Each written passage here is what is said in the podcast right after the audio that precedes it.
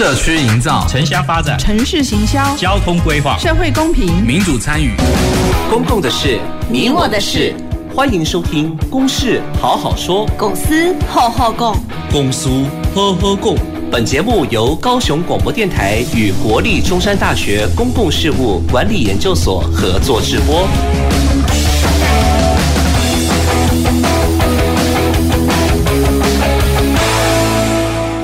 各位听众朋友，大家好，欢迎收听《公事好好说》，我是今天的节目主持人，中山大学公共事务管理研究所彭衍文。哦，我们今天的题目是合作社的美好愿景与挑战。哦，那这个听到合作社，大家觉得好像常常听到，可是可能并不知道合作社其实有这么多的这么大的一个潜力哈。好，其实我也是在听到这个合作社的很多这个精彩动人的故事之后，才知道这真的是在我们今天讲资本主义时代哈，真的是一个翻转资本主义哈，可以这更促进社会公平哈，然后让这个特别现在谈到青年贫穷的议题哈，可能会是一个很好的解决方案哦。好，所以我们透过今天的节目啊，三位来宾呢，来一起来来了解合作社哈。那特别，我们这个今天会特别聚焦哈，在一个很有名的合作社，其实很多媒体已经报道过，好，就是屏东第一照顾服务劳动合作社。好，我们今天邀请到呢的是这个呃，他的这个创办人哈，然后我们一起来了解，从这个合作社，其实呃，我想呃，在。我广告的时候，大家有听到我们的广告说，他的居服员可以创造创造出平均月报酬超过六万元的这样的一个一个呃记录哈，其实让让很多人眼睛一亮，说，哎，居服员原来可以薪水这么高哦，好，所以这合作社的潜力真的是很高哈。好，我就先来介绍我们今天三位来宾哈，然后呃这个然后来开启我们对这个第一劳动合作社的这个这个经验的这个认识哈。那所以第一位的来。宾呢，其实就是我们屏东，他现呃，其实就是我们第一劳动合作社创办人哈，这个，但现在是屏东县爱三倍照顾劳动合作社的经理兼这个理事主席哈，林荣春呃经理。哎，你好，好，跟听呃跟听众朋友他打声招呼哈。那个倪经理其实呢，他是我们屏东县社会处处长，退休后哈来这个投入。呃，这个我们的合作社的这样的一个置业哈，我们待会儿就有很多时间可以听他的分享。那另外呢，两位哈，我要介绍的是这个一本这个合作社的专书哈，叫做《哇，原来这也是合作社》。好，这本书的作者哈，陈怡桦跟陈玉林，来，怡桦跟大家打个招呼。Hello，大家好。Hello，大家好。好，我是玉玲，我是陈怡华。对，好，OK。呃，他们现在的职职称是合作社的故事采集者。哈，其实真的了解很多。呃，现在合作社台湾的最新的一些发展的这个趋势。好，所以我们待会也请他跟我们分享。其实三位都是好朋友哈，今天也很高兴。我们今天在进上节目之前，大家已经聊了一回了哈，真的觉得一集的节目恐怕不够来讲 这么多精彩的故事。好，但是我们就先从这个。呃，第一的这个经验来谈起好了。我们先问我们的倪经理哈，倪荣春处长，好，呃，为什么当初会想到要创立第一劳动合作社？哎哎，各位听众朋友，大家好，我是倪荣春。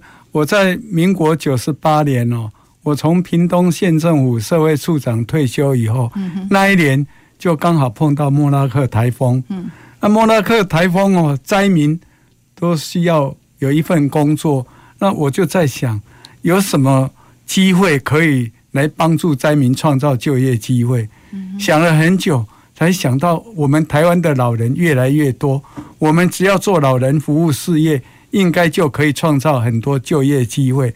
所以我就在万丹的灾区啊，召集这些灾民，尤其是中高龄的失业妇女，把他们集合起来。啊，成立一个照顾劳动合作社，隔年投入长照产业啊，承包政府委外的居家服务工作来做，那就这样子一路到现在啊，一直在在我们的照护员一直人数一直一直在增加，嗯所以这是我我一生中啊最大的成就。嗯嗯，对，那。呃，我刚刚其实有提到，就是说第一劳动合作社也被很多媒体的报道嘛，哈。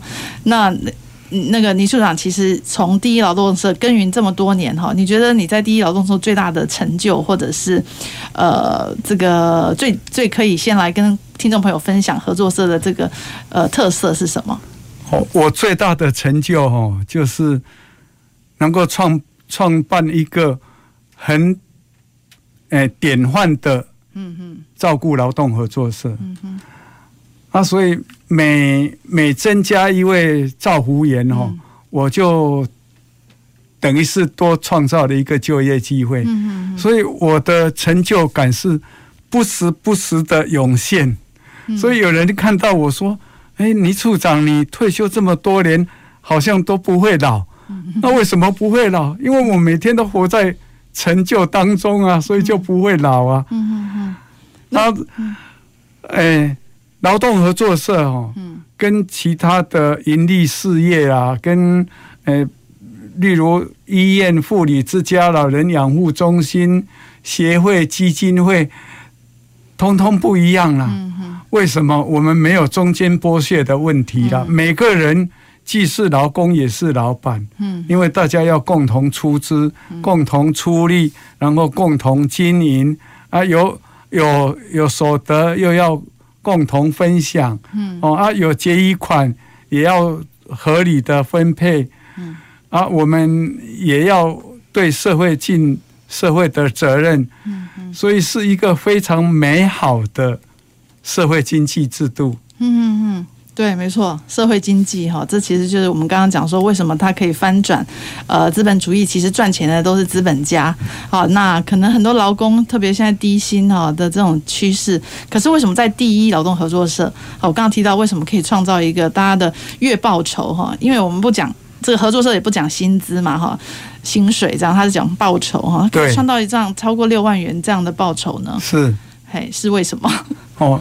很简单，嗯，就是没有中间剥削嘛。嗯如只要没有中间剥削，每个劳工，嗯，都能够拿到他应得的工价，嗯哼，那他绝对是，绝对是比一般各行各业的劳工的所得都都要高，嗯嗯。所以你看，我我们第一照顾，哎，我离开的时候。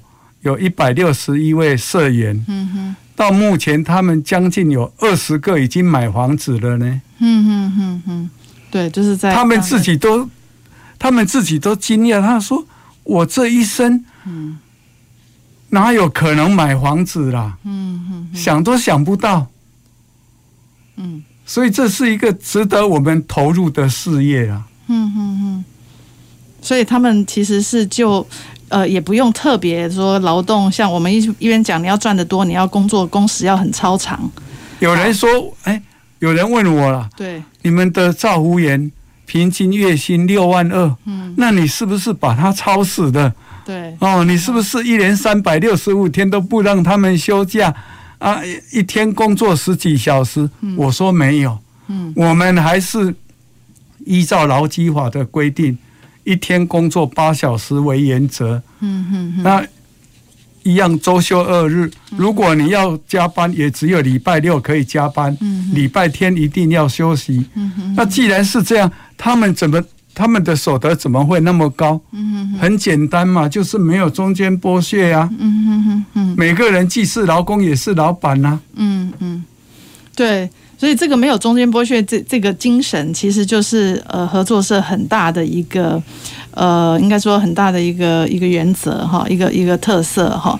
那那个呃玉林这边是不是也可以跟我们讲？因为合作社其实它也不是只有像劳动合作社嘛哈。对。然后其实有台湾有很多种形式的合作社啊，那你是不是可以跟我们介绍一下台湾的合作社有大部分最主要的是哪些类型？然后它怎么样也有这样子一个一个共同分享的一个精神？好，呃，其实合作社在台湾是有一个合作社法的，就是有一个法律在呃规范着合作社要怎么做。那同时，这个法律也把呃合作社的业务类型做了分类。那所谓我们我们会讲合作社的类型会有十加一类，就是有十类是呃明文规定的，比如说像是消费、劳动，就是刚刚倪经理的呃这个劳劳动合作社，还有像是那个呃生产。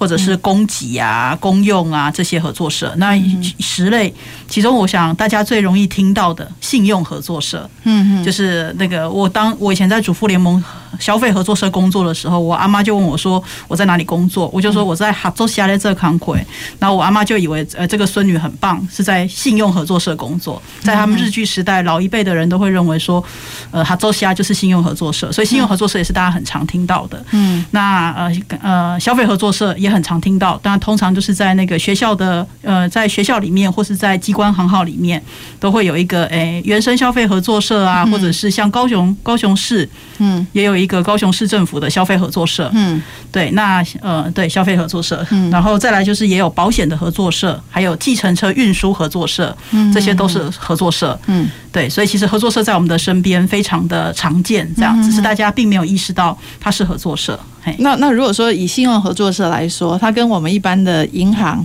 好又有什么不一样呢？嗯，好，其实因为合作社的社员，他必须要有三个条件，就是他跟社员跟这个事业体之间的关系有出资，我要出我的不我的呃股金，在这个合作社里面做营运营运，所以他有一个出资的出资的身份，他不只是单纯的拥有股票而已，他要好出出资这个身份。再来一个事情是，我要利用这个合作社的业务，比如说我要在这边存款提款。使用这个呃信用合作社的信用业务，嗯，另外一个很重要的事情是参与出资利用参与参与，就是包括这个合作社的营运，嗯，他要怎么样营运成为一个好的事业体，以及像刚刚倪经理讲的，如果他是一个劳动合作社的话，他如何让社员要了解这个合作社，他如何可以呃好好的继续长久的走下去，或者是他在中为什么会没有中间剥削，就是因为他。每一个社员他了解营运状况，所以你就不会有剥削的行为产生。嗯，那所以出资、利用、参与这三个身份是合作社跟社员之间非常重要的角色。不管在任何一个合作社，都应该具足这三个角色。嗯哼哼，是。所以信用合作社也许就是出资的人他自己也也就是说，他他们本身也就可以分的这些盈余，不是一个特别的银行家而已。对对对对对。但是他他也可以一起决定要雇佣哪些职员。呃，雇佣职员可能通常大家不会管到这么细，但是他可以知道说他授权给哪一个经理人去做营运，那这个经理人会遵循合作社的原则来做营运，嗯嗯，对，所以他也要肩负那个营运的责任，每一个社员都要，嗯嗯嗯。那除了这个呃，其实刚才也提到主妇联盟哈这样的这个消费合作社嘛，哈，除了信用合作社之外，我觉得我日常中可能大部分人听到的可能就像主妇联盟这样的合作社，那主妇联盟这样的合作社的消费。又跟一般我们去，比如说全联啦，或者是家乐福啊，呃，这它的差别又是什么呢？嗯，好，就是呃，主妇联盟我们是一个消费合作社嘛，那消费合作社它其实社员他也也也也一样，他必须要出资，他必须要放一笔股金在主妇联盟里面。嗯，那主妇联盟消费合作社我们最低的股金是两千元。嗯，那再来他要利用这个合作社，所以他在这个合作社里面，他会把他大部分的生日常生活的必需品在这个合作。社买买到，然后再来一个是参与，就是我们主妇联盟三年选一次，呃，就是我们的社员代表跟理事，所以他就透过这个三年选一次的选举来做合作社的治理。嗯，对，所以出资利用参与，你看哦，如果我们在一般的卖场，就像是便利商店好了，我其实我不需要出资，我就可以在里面买东西，对，我也不会管到它的营运。对，对我顶多就是一个消费者而已，所以我想这个是我们虽虽然表面上看起来都是商店，但是这个商店它的事业形态不一样，也决定了这一个呃使用这个服务的人跟这个事业形态的关系。嗯嗯嗯。但而且去主妇联盟消费，其实也可以最后还可以分盈余嘛。哦，对，那个其实就是一个呃营运之后的呃减所谓的呃。没有中间剥削，然后也呃，当我们的这个事业体年度有剩余的时候，合作社的剩余分配的原则就是，我在这个合作社使用的多，那当然其实我中间缴的这些，我我中间所会产产生的费用也比较多，嗯，那当然最后也会退回来给我比较多。如果合作社有剩余，嗯，所以那个结余的概念就是这个营运之后扣掉必要的费用，嗯，然后由社员这边来来分配，所以它是按照利用来分配的，嗯嗯嗯，对我在这边的工时越多，我分配的越多；我在这边买卖的越多，我分配的越多，嗯嗯，是。好，所以这个是也是消费的这个类型嘛，哈。那呃，其实我们刚刚提到说，像这个呃，哇，为什么呃，原来这也是合作社这本书哈。那一画其实是花了蛮多时间，你们在英国啊做了一些故事的这个搜集，然后发现有其他，其实在国外也有很多类型的这种呃合作社的出现嘛，是不是在这边也可以跟我们介绍一些？就是说，其实合作社呃在国外有哪些不同的这种经营？嗯，呃，我们当时候会去英国采访的最主要的原因，是因为呃，到目前为止最成功营运的合作社，它虽然不是第一个，但是也算是开山鼻祖之一。呃的消的和消费合作社叫罗旭戴尔公平先驱社。那我们当时候也是抱着那个追本溯源的精神。那因为它后来越来越大，然后在。在现在，呃，有上百万的社员，它是一个消费合作社。那英国有一个推动合作社发展的协会，嗯、那他们这两个合这两个单位，其实在二零一四、二零一一年的时候有一些合作。那那个时间点的发生，是因为。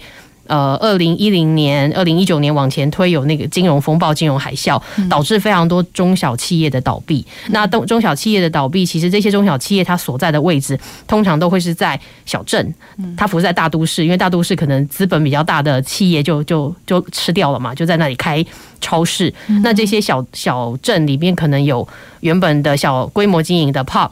或者是呃小小商店、小商铺，在那个时候，他们就因为周转不灵，种种原因就倒闭了。那他倒闭之后呢，就有直接的效应，就是失业，原本的雇员失业，然后再来就是消费者在这里使用这个服务的消费者就受影响。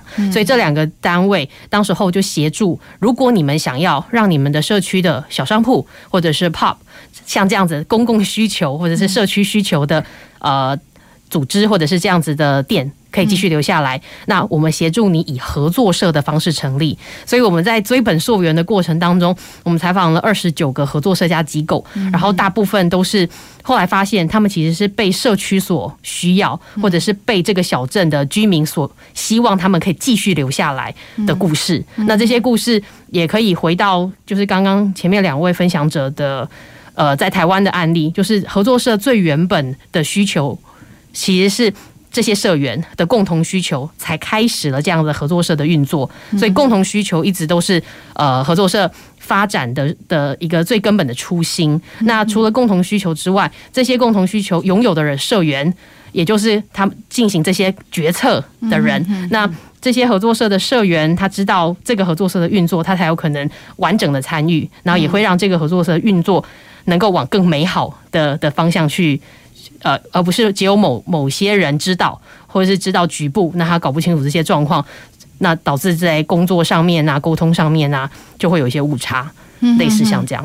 所以他们会，他们合作社有哪一些？除了刚刚讲的消费之外，嗯，哦，是不是还有一些不同的劳动上面也也都有？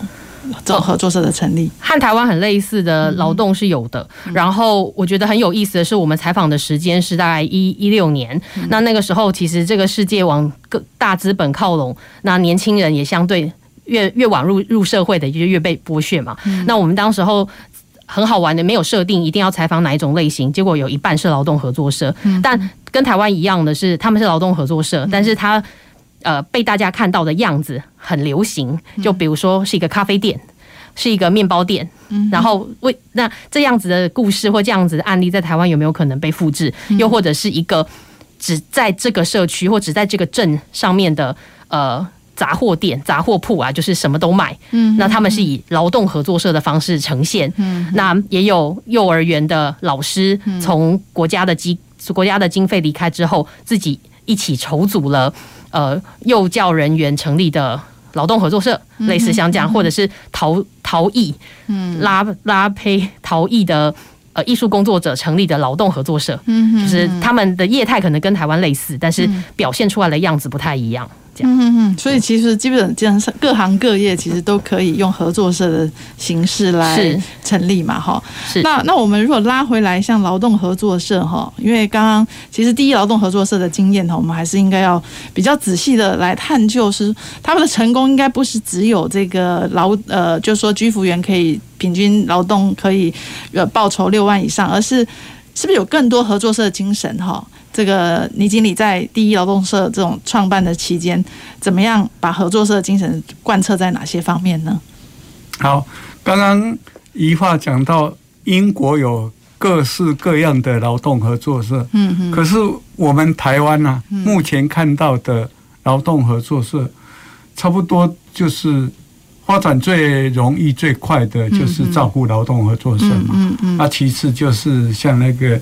清洁、清洁劳动合作社、家事服务劳动合作社，嗯，对，哦，啊，好像其他的比较还没，还没，还没没有看到，可能即将以后也会有这样，嘿嘿，对，期待啦，期待台湾会会会进步啦，嗯嗯，哎，那在第一的时候，你是你有一些呃很多创新、社会创新的那种，把合作社理念放到那个里面的。这个是不是跟我们分享一下？合作社哦，其实不难呐。你只要按照合作社法的规定，对，或者诶国际合作社联盟他定的合作社七大原则，你好好来做，哦，不要偷机取取巧，啊，不要诶旁门左道，你就可可以把合作社经营得很好的。只是我们台湾现在。因为，诶，政府的人力也不足了，嗯，不只是中央，地方政府的管辅导管理合作社的人力更不足了，嗯嗯嗯，所以只能，诶，那个放无假钞了，嗯嗯嗯，哦，那所以我期待政府能够对这一块重视，嗯嗯，这么好的经济制度，政府为什么不重视呢？嗯嗯嗯，哦，如果如果重视的话。啊，在在地方好好推动的话，嗯、那真的是一个福国利民的的工作啊！对对，一种新的这种经济的体制。好、嗯，你看，你看，我在我创办第一照屏东第一照顾劳动合作，短时间，很短的时间就可以创造一百六十一个就业机会，嗯，而且是高薪的就业机会啊，这些。照服员，他改善家庭的经济以后，他的孩子也可以受到完整的教育啊。他受到完整的教育以后，他以后的前途就光明嘛。嗯，啊，这这就是一个好的循环了啊。嗯嗯嗯，好，所以。如果说玉林，你们看第一劳动合作社哈，因为我知道你们也采访过很多不同嘛，你觉得他会一直被我们认为成功的案例？好，可能李经理没有自己没有，但是我相信你们可以观察到他。你觉得他成功的原因，或者是说他的特色是什么？嗯，好，我觉得一个呃，对合作社有正确理解跟那个责任使命感的。组织者是需要的，嗯、就是倪经理。对，我觉得是倪经理，因为就是他可以把为什么要筹组合作社想得很清楚。嗯哼。那我觉得另外一个部分是，这个合作社里面，其实倪经理一直一直带给我们一个观念，就是说他让这些人脱贫，嗯，他有经济上面的收入。但是有另外一个部分是这个合作社的公益性。嗯。对，这个合作社其实倪倪经理的这个合作社做了很多的公益事业。嗯哼。对，这等下倪经理可以补充，包括像是支持这些孩子，呃，支持孩子读。读书不是只是他们自己的社员哦，是呃其他的孩子，或者是其他的呃每每一个在里面的社员如何在继续的进修。嗯，对，我觉得这个倪经理你先讲，嗯，这个我觉得这个太精彩了，这个合作社公益性。嘿，好，哎，很多学者哦都说要脱贫哦，对，最最简单而且是立竿见影的脱贫方法就是就业脱贫啦。对，哦，一个人你长期失业，你一定落入贫穷嘛。嗯，那你给他一份工作，他很快就就脱贫了。嗯，那除了就业脱贫以外，我觉得第二个比较有效的就是教育脱贫。嗯嗯，一个孩子你把他好好栽培，让他受到完整的教育，他毕业以后他的社会竞争力就强嘛。嗯，啊，社会竞争力就强，他就会找到好的工作，找到好的工作，家庭经济就翻转了啊。嗯，所以我现在做的事哦，嗯，可以可以，呃，大致来讲就是两两两件事。嗯嗯，一件就是教育脱，呃，就业脱贫。嗯，再来就是教育脱贫。嗯。啊，教育脱就业脱贫，我们都知道嘛，因为你你提供了这样的机会。就业脱贫哦，不是那么简单。嗯，你看要创造一个就业机会有多难呐、啊？对，如果就业机会是那么好创造的话，嗯，那台湾就没有那么多的失业人口了啊。嗯嗯嗯。对，但是合作社的，就是说也也刚好呃结合到老台湾现在非常需要长照的人力这一块。对、啊，所以你就创造了这样一个机一个机会。如果没有搭配长照哦，嗯，我看我们台湾的劳动合作社也也没有那么多成功的案例啊。嗯嗯嗯嗯嗯，好。那个刚刚倪经理讲到关于就业脱贫的那个机会啊，我觉得我每次都会想到倪经理的那个在照顾服务劳动合作社里面社员互助的精神。嗯，就是我们在讲合作社里面有个非常重要的精神是，呃，自立，就是社员如何透过呃自己的能力互相团结站起来这样子。那社员里面大家互相的呃学习，就是你们几乎每个社员都有居服员的证照，对不对？对。嗯，对，那那个是大家是怎么样互相组织起来上那个学习，然后考到这个证照的？哦，好，身为照顾服务员哦，我相信每个人都希望有一张专业的证照。嗯，哦，你看，大家都是照护员，你有有单一级的技术士证照，我没有，我好像就差你一截嘛。嗯，所以很多人都想考，但是又怕考不上。嗯，所以。像我们屏东啊，美和科技大学、大人科技大学，它每年都有办考照的加强班，但是收费不便宜，大人收费八千块，美和至少也要六六千块。那我们的照护员就说：哇，八千六千对我我们来讲不是不是简单的事情呢。我们可不可以自己来办免费的考照加强班？嗯嗯嗯，就这样子哦。嗯，有人就资深的照护员，有考过证照的照护员，就自告奋勇的来当小老师。啊，其他的道具哦，我们就四处借呀，跟卫生局、跟消防局借那些道具呀。嗯嗯，啊，利用礼拜六、礼拜天，甚至晚上啊，义务的小老师来教教我们的照护员。嗯嗯。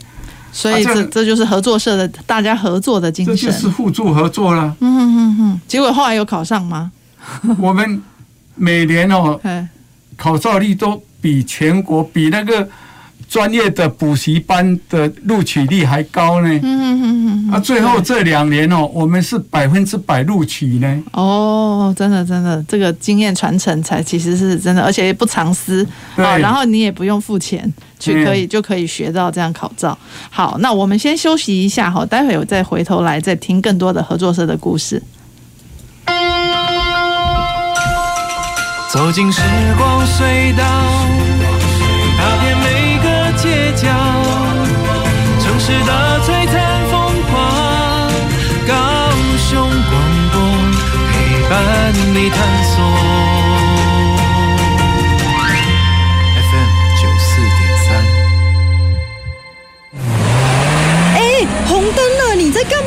有差这一分钟吗？这种状况一定要冲过去啊！而且又没闯红灯照相，怕什么？当然怕啊，怕七天后才能回家。现在很多死伤车祸都是闯红灯造成的，能遵守号志并依规定行驶，悲剧就不会发生。好，我一定会牢记住，抢快一分钟，遗憾伴一生，一起守护用路人的安全。以上广告由高市府新闻局及交通部道委会提供。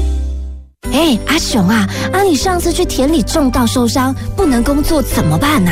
还好你有提醒我参加农民职业灾害保险，让我因为种田受伤能获得适当补偿。嗯，农民职业灾害保险让实际从事农业工作的农保被保险人保障更完善。只要向投保农会申请加保，经农会审查通过后，跟劳保局申报就可以喽。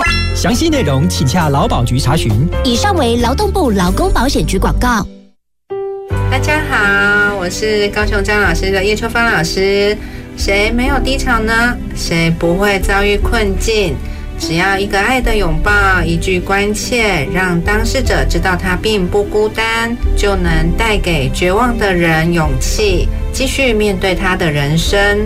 高雄张老师邀请大家一起来当打气种子，及早发现身边的人是否有轻生的念头，并给予必要的协助。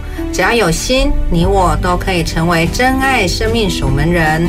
高雄广播电台 FM 九四点三，AM 一零八九，关心您。我是疾管署防疫师陈婉清。防疫期间，如果您是正在居家隔离或检疫的民众，请留在家中或隔离检疫场所，不可随意外出。若您在隔离检疫期间出现发烧、嗅味觉异常、腹泻、呼吸道症状或身体不适，请佩戴口罩，联系卫生局或一九二二，并依指示就医，不可自行搭乘大众运输。如果您有洗牙、健检等非紧急医疗需求，请先暂缓延后。有政府，请安心。资讯由疾管署提供。随时陪伴着你，你最好的默契，空中串联一起，分享点点滴滴。九四三，九四三，九四三，你最默契的电台。公共的事，你我的事。您现在所收听的是高雄广播电台与国立中山大学公共事务管理研究所合作制播的《公事好好说》。欢迎回到《公事好好说》，我是今天的节目主持人，中山大学公事所彭渰雯。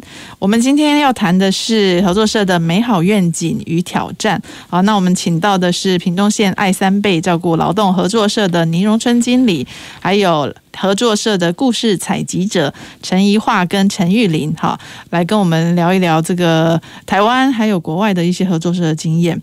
那呃，如果这个刚刚有听到我们前半段的这个朋友，可能听到我们一直在介绍屏东县的第一劳动合作社嘛，哈，然后我们提到这倪经理其实是创办人，好，可是如果更仔细听的朋友可能会好奇说，诶，那为什么现在倪经理现在的头衔是爱三倍照顾劳动合作社哈的这个经理，而且还兼理事主席，哈，所以你倪经理是不是跟我们讲一下？哎，为什么第一劳动合作社经营的这么好？哎，您怎么哎提呃移到这个爱三倍了？哈，哦，好，哎，我们知道合作社要民主管理，对，啊，民主哈、哦、就是很很难掌握的一件事了，嗯嗯，挑战。我们哎，我们照服员哦，那个。我们已经没有中间剥削了，他们领的薪水已经是过去的好几倍了。嗯，但是他们还不满足，好，别个别个卡好了。嗯，好啊，每一次开会或者团督的时候，就为了钱，嗯嗯，啊吵吵不停啦。哦，哎，还是会有这样的问题哈。对，啊，后来我就灰心了。哦哈，哎，我就就。提拔一个资深的居督，嗯，哎，起来当经理，然后把这个第一照顾劳动合作社交给他们来来经营。嗯嗯，我另外再出来创办爱三倍照顾劳动合作社。嗯，我的我的目的就是要把在第一照顾所犯的错误，在爱三倍来一一做一个改革。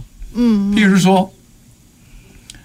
我发现哦，嗯，和劳动尤其劳动合作社人数不用多，嗯嗯，你人数越多啊，人多一定嘴杂，啊哈，所以我未来的爱三倍，我设定在总人数八十个社员就好了，啊哈啊哈，小而美，嗯嗯，然后这个爱三倍的的经济规模，嗯，到了。八十个社员的时候，我就准备要辅导里面的社员有有有能力，啊，有使命、有愿景的，我辅导辅导他，另外再开创另另外一家照顾劳动合作社。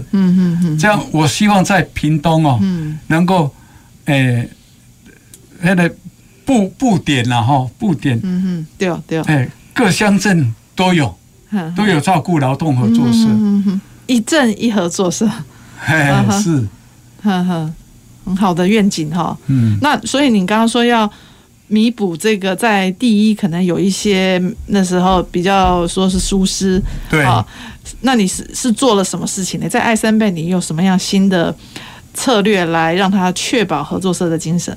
哦，第一啊，哈，嗯，我我们爱三倍哦，嗯，我就我自己就当理事主席的了，嗯哼，因为我在第一照顾的时候我是经理，嗯哼，我后来发现经理是职员嘛，嗯哼，经理他不是理事，也不是监事，嗯，更不是理事主席，嗯嗯，所以他连诶社员大会、理事会、监事会、社务会。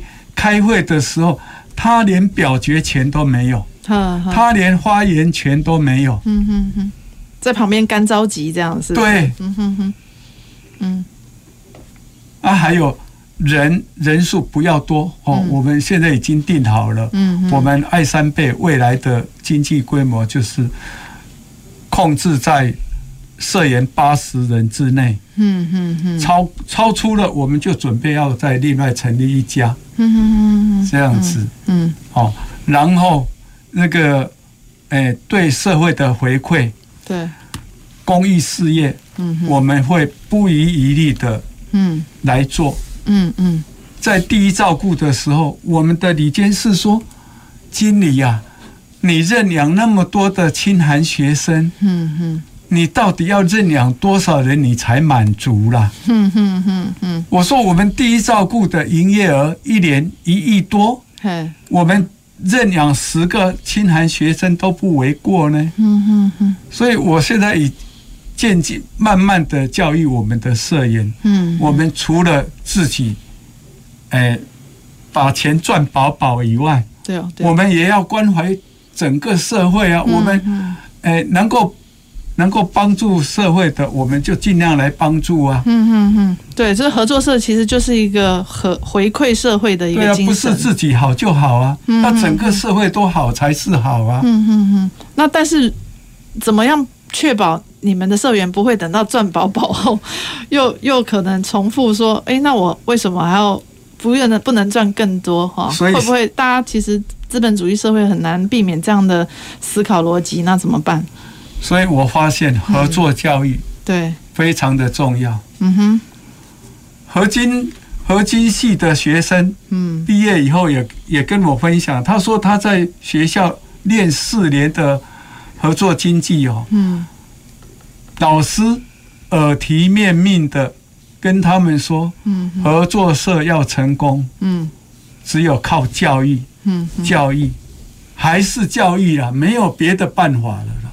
嗯嗯嗯，所以我现在会非常注重合作教育。嗯嗯嗯，每一位新进的社员，嗯哼，我都会一对一的为他解说。嗯，什么叫合作社？合作社的意义，合作，我们成为合作人，我们的使命在在在哪里？嗯嗯嗯，这非常重要。好，非常辛苦的，面试的时候还要积极。苦口婆心的这个这个教育，然后确保他是认同这个理念的人，对，好才招募招才让他进来，对，好哇，那这个像像经理这样的经验哈，就是说当合作社，其实民主也是合作社一个重要的原则。可是当民主的结果是大家觉得不需要做这么多公益，好，我不知道玉林你们怎么看这样的这样的情况，嗯，这样的挑战。嗯，所以其实就是刚刚倪经理一直在强调的教育。那我想那个教育其实不只是说，呃，我们要让我们的社员有。呃，有有认识这个组织啊，或者是有对合作社理念的教育。我觉得更重要的其实是整个营运的这个组织的营运目标的一再确认，一再确认说我们是为了让我们的伙伴有好的工作、好的薪水。一再确认的是说，我们希望我们这个社区大家一起共好。像倪经理的合作社是有呃。是有支持这些弱势的学生的，就社区里面的弱势的孩子。那我觉得这样子的共识一再的确立，同时把它变成一个传统，这个合作社它才有可能在这个社区里面走得稳。对，那另外一个事情是对这个组织的永续发展。其实，在合作社里面，如果这个合作社有结余的话，其实都会希望留留在这个组织有一定程度的准备金。嗯，就哪一天这个组织如果营运出现困难了，比如说案子忽然减少了，但是我们的职我们的社员大家不会因此没有没有办法存续。嗯，所以。这个这个，就如果说我在第一时间就把这些准备金全部都分光光了，没有留在合作社里面的话，那这个事业体在营运的时候，其实风险是相对大的。嗯，那所以这个其实这些的营运的想象跟策略，也都是要透过教育，让我们的劳动合作社的社员，呃，一起理解，一起接受到。那也因为这样会有好的扎实的教育之后，你要做民主治理，才不会变得辛苦。嗯，就是如果民主治理大家的共识不高的话，那就辛苦了。就是在前面一直在呼吁的人，他其实就会变得孤掌难鸣。嗯嗯。然后呃，如果我只在乎我自己的蝇头小利的社员，我可能就说，哎，我们把钱拿一拿，搞，就我们就不管这个组织的存续了，我们也不要做社会公益了。那这样的话，其实这个合作社真的就会有可能在社区里面站不起来。那所以他在民主治理最后所制定出来的政策，就会反映在。这个合作社的的的路线上面，所以我觉得你你经理这个呃自己用生命经验看到的这个合作社的故事，真的是很很是每一个劳动合作社的的教材。对，嗯嗯是好对，所以呃我们也可能从国外，我不知道国外也应该也有遇到这种合作社碰到这样后来理念可能变变变走掉的社员的情况嘛。好，不知道一化你你看到他们是怎么样面对这样的问题？哦，我们呃一六年采访的时候，曾经采访过一个在北爱尔兰的合作社。嗯、那这个北爱尔兰的合作社呢，他当时候也是有一个呃公运的组织者，一位女性，然后她也是听到了合作社的很好，然后就希望可以协助社区里面的妇女，然后成立清洁合作社。嗯、那他们在成立之后的大概一年左右。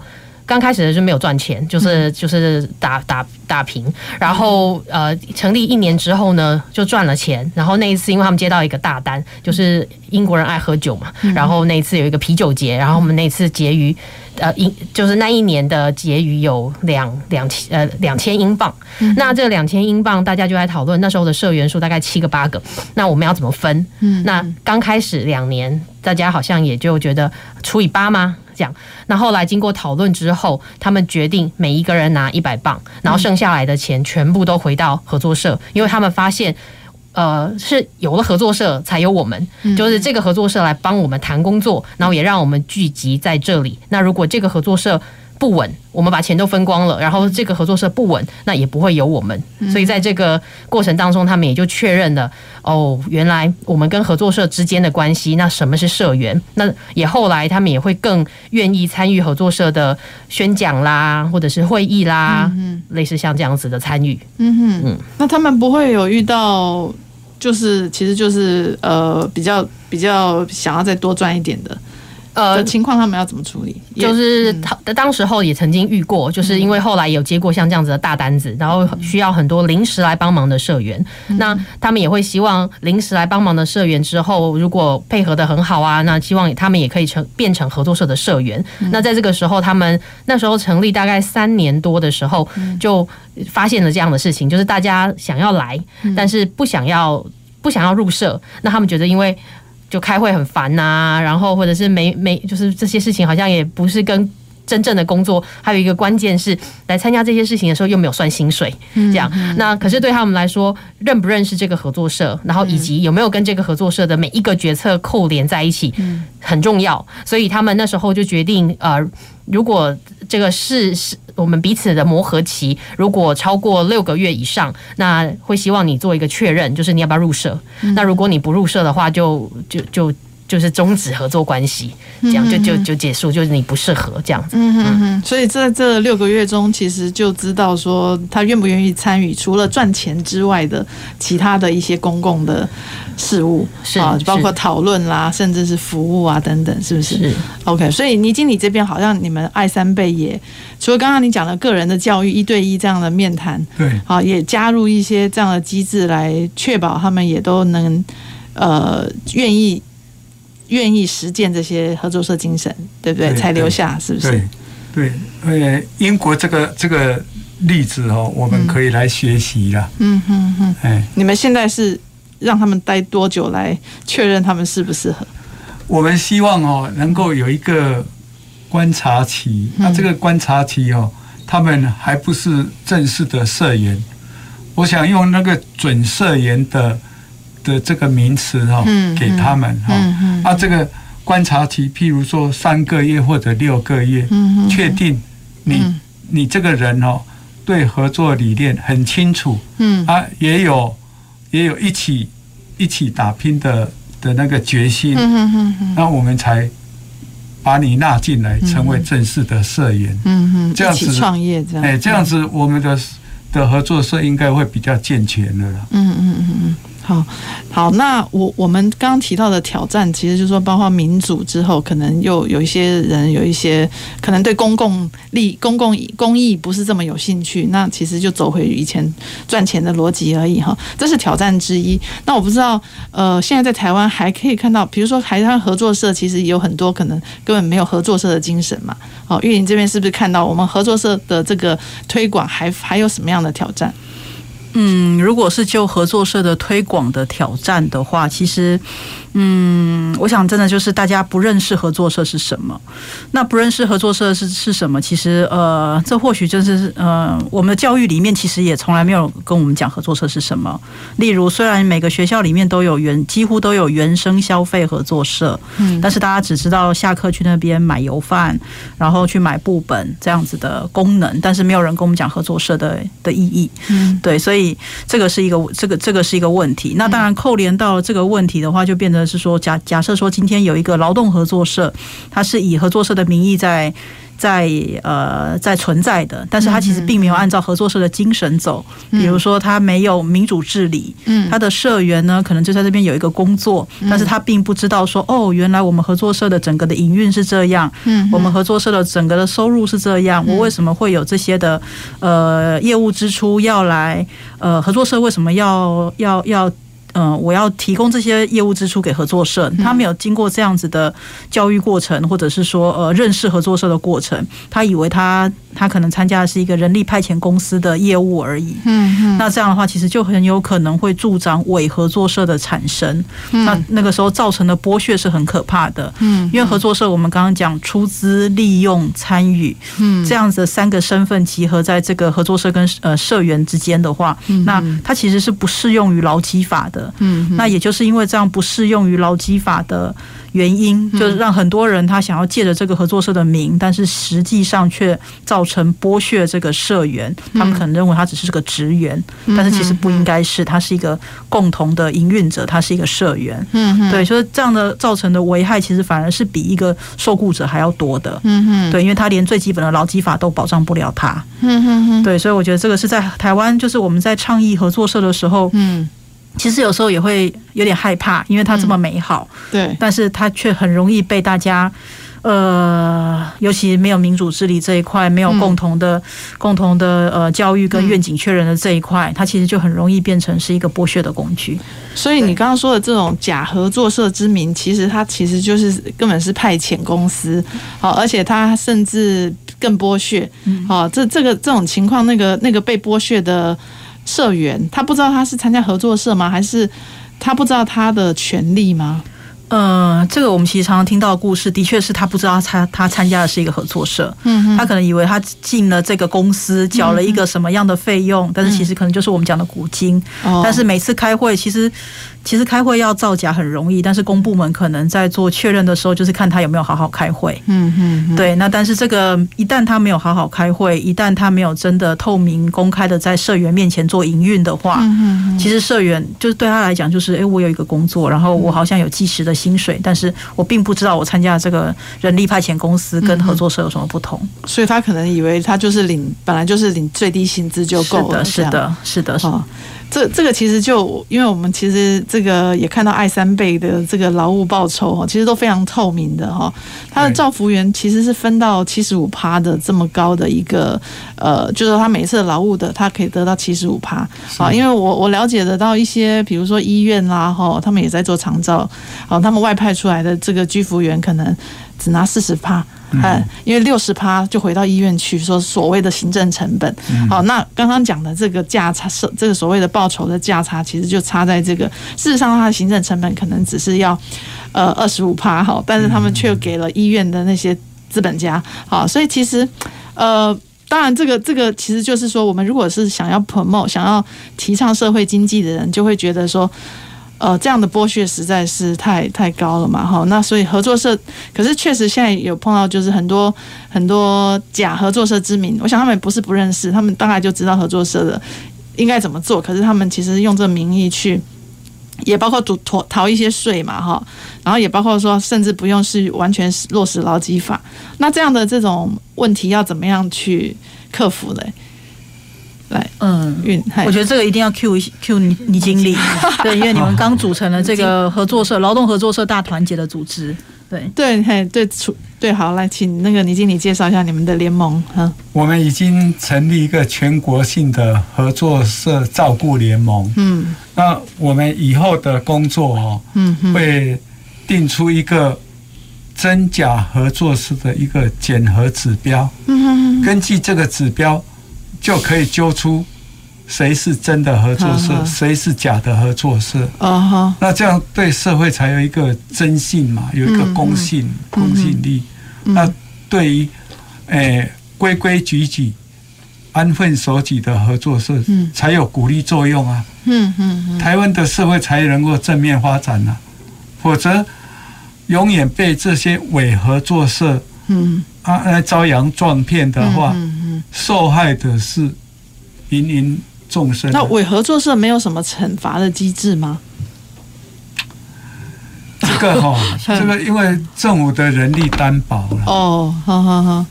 你看我在社会处的时候，我就有感触了。嗯哼。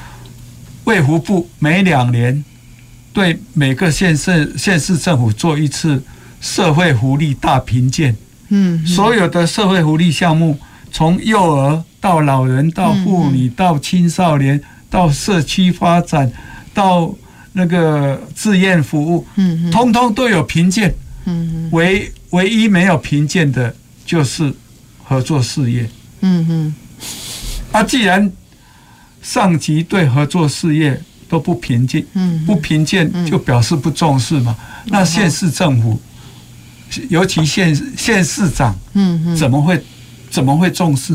嗯嗯，社会局长、社会处长怎么会重视？所以现在这个政策的重视还不够。我重视这些干什么呢？但是怕说评鉴是不是也有一些造假的问题？还是说它就会改善？这个评鉴哦，嗯，造假自古以来都有了。对对，如来行哎，如搞造假。对啊，这真是危机。但是，但是。终究，它还是有有一些，呃，有一些功效了。哦哼，就像你刚刚讲那个检核的指标。对，嗯哼。那你们评鉴出来真假合作社之后，要要做些什么？就是这个联盟。我我们还会还会，呃，来加强合作教育。嗯嗯。政府因为预算人力都不足，他连合作教育。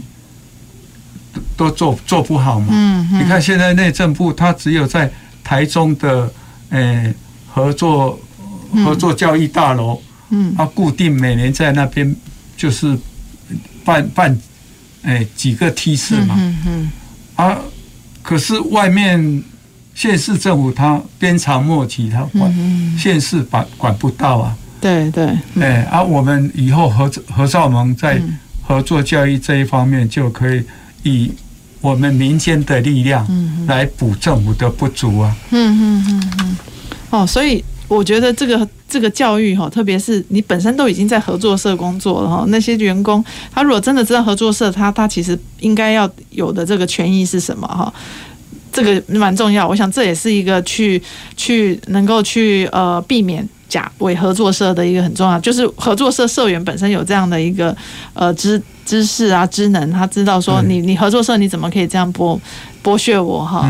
是不是？他其实更有、嗯、更有一些方呃，就是说对，是一个比较好的应应策略，就是透过这种教育嘛。嗯嗯，对。好，那最后是不是玉林这个宜涣这边对于我们？怎么政府能够怎么样哈？从国外的经验，怎么样能够在呃减少这种合作社啊的这种就比较伪合作社，而能够真正在推广合作社精神？你们有没有什么样在政策面的建议？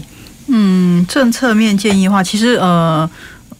就是，其实现在我知道内政部他们也有积极的在做相关合作教育素材的，呃，在在在做这些素材，就是希望说大家可以透过现在比较容易素材的取得，然后民众比较容易认识合作社。嗯，那我觉得在公部门的部分的话，其实还有另外一个很重要，其实除了主管机关内政部之外，另外一个叫做目的事业主管机关。嗯，也就是说，呃，比如说呃，第一照顾劳动合作社，它的主管机关是社会处，但是它其实是有目的事业主管机关的，是我不知道是卫福呃是那个照管中心，照管中心对，就是在处理他的这个业务的单位，他其实也要把合作社想进来，就像是劳动部，他如果在他的，可是因为当然因为劳动部他其实一直处理都是劳资对立的事情，但是当他的想象里面没有。劳动合作社这种存在的时候，它其实没有办法做出相应的政策来支持这个这个劳动合作社这个系统。那当然就是会有伪合作社这种这个状态跑出来。所以在农委会里面，应该也要有想象农业合作社的呃对应的政策出来。对，是，所以我觉得。我我那时候采访过，就是正好参加了这个聚会，就是在英国的定义里头啦，你不到五岁的都算是年轻合作社。然后，所以像在伦敦，就它就会有那个 Young Co-op Gallery，就每一个月会有一次，然后每一年会有全英的劳动合作社的一个周末，然后大家会就他们是自发的，然后就会有老的合作社的社员，然后去。就让呃新的合作社的社员，如果你有任何的疑难杂症，这是不算是政策政府要做的啦。但是如果能够让合作社这样的选项，呃，让台湾民众更知道，那自然大家在选择的时候，也会除了公司、工作室这些，那合作社可能也会变成年轻人创业的一个样子，那或选项。那呃，在这样子的呃，应该说。越来越多的合作社的成长过程，那他可能也会让大家呃更有机会可以交流。那彼此之间，你就会知道哦，原来这个是真的，这是个是假的。那怎么样才是真的？怎么样才是假的？一定要让在池子里面的人才会看得出来嘛。如果你在池子外面，你可能也搞不清楚什么是真，什么是假。这样，嗯，好，这个也许未来联盟真的有很多这个和。很多，很多工作可以推哈推广哈。好，我们今天这个很高兴啊，请到这个三位来宾来跟我们分享合作社的这个，那真的是美好的愿景哈。还有真的也看到一些挑战。好，那其实最后我们刚刚提到，其实年轻人创业好可以从合作社这个途径来思考，其实是一个更能够不但自己可能经济上可以自主，而且也可以贡献社会的这个一个很好的途径哈。那今天因为时间关系，没有办法更细的介绍怎么去。去成立好，或者怎么营运好，那我们这个就先埋一个伏笔哈。下一次我们还会再继续邀请更多的合作社哈，来跟听众朋友分享经验。那今天就谢谢三位来宾，然后也谢谢各大家的收听哈。下周一请继续收听《公事好好说》，谢谢。公事好好说节目由高雄广播电台与国立中山大学公共事务管理研究所合作制播，每周一下午五点三十分进行到六点三十分。谢谢您的收听。